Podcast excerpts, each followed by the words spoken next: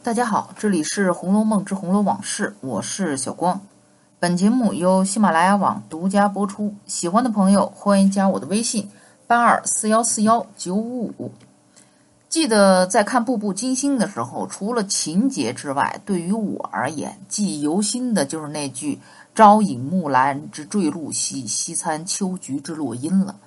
这句话出自屈原的《离骚》，而《红楼梦》当中蘅芜院的不少花草都跟《离骚》有关。比如说“蘅芜”这俩字儿，代表的就是其中的两种芳草。大观园试才题对额当中，宝玉曾经说：“想来《离骚》《文选》等书上所有的那些异草，如今年深岁改，人不能识，故皆象形夺名，渐渐的换差了，也是有的。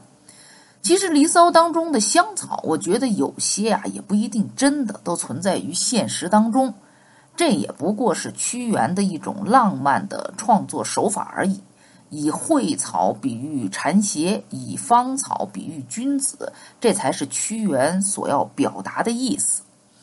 曹雪芹在《红楼梦》当中的整个创作过程中，借鉴和吸取了大量中国古典文学的精华，无论是神话传说也好，还是符合人物个性的诗词，甚至连花草都赋予了人的品格。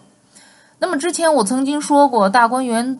众女孩自身的命运和花令的关系。那么今天再来说一个人，他在宝玉当天的生日聚会是没有到场的，不是他不想来，而是他的身份不允许他来。人虽然没到，但是有一份代表自己心意的贺卡却进了怡红院。粉红的签子上写着“槛外人妙玉公诉遥叩方辰”这几个字儿。那么说起妙玉，就不由自主地想到栊翠庵。那再之后，脑海中的画面就是白雪红梅。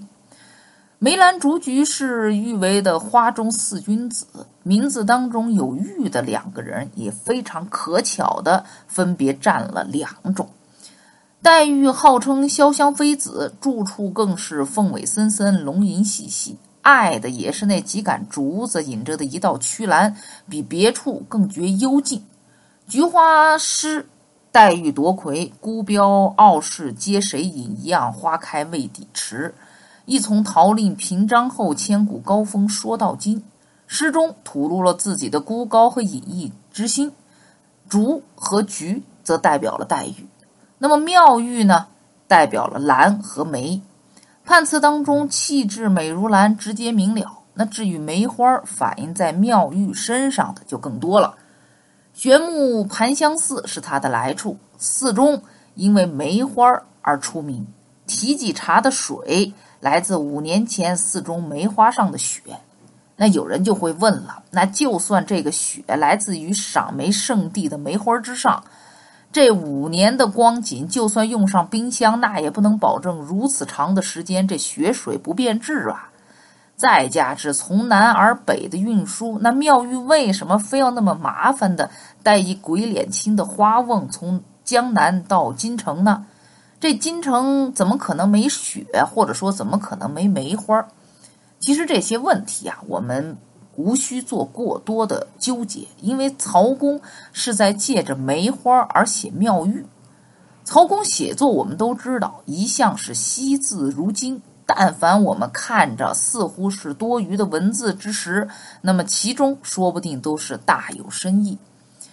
四十九回，宝玉想着卢雪庵的活动睡不着觉，起了个大早，穿戴整齐之后，出了怡红院大门，走至山坡之下，顺着山脚刚转过去，已闻得一股寒香拂鼻。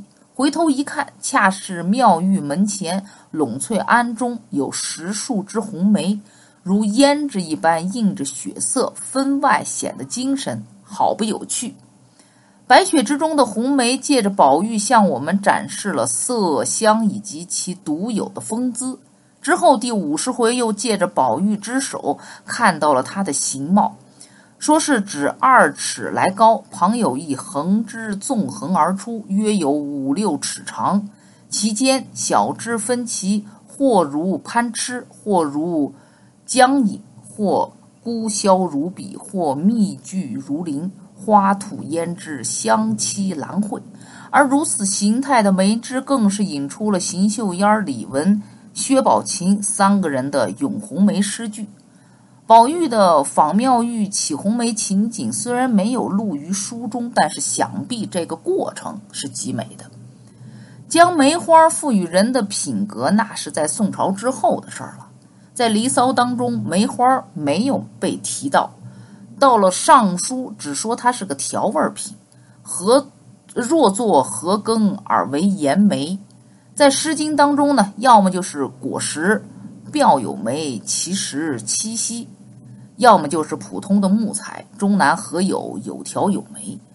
到了宋朝，我们熟悉的《爱莲说》中，周敦颐将莲和君子品行挂钩，这才有了之后植物、花卉和人的关系。自然，这梅花呢，也从后台被文人雅士推到了台前。无意苦争春，一任群芳妒的高风亮节等等品质，都体现在了宾姿自有先锋的本质之中，成了花中气节最高尖的代表。但是一个事物，我们都知道都有双面性，梅花也不例外。六朝时的包照的《梅花落》当中有“徒有霜华无双至”之句，说的就是梅花不耐寒霜。终会凋零，这是它的柔弱之处。再如何的冷傲，那也经不过严寒霜雪的侵蚀，如同妙玉一般。天生成孤僻，人皆罕，却不知太高人欲度，过节视同邪。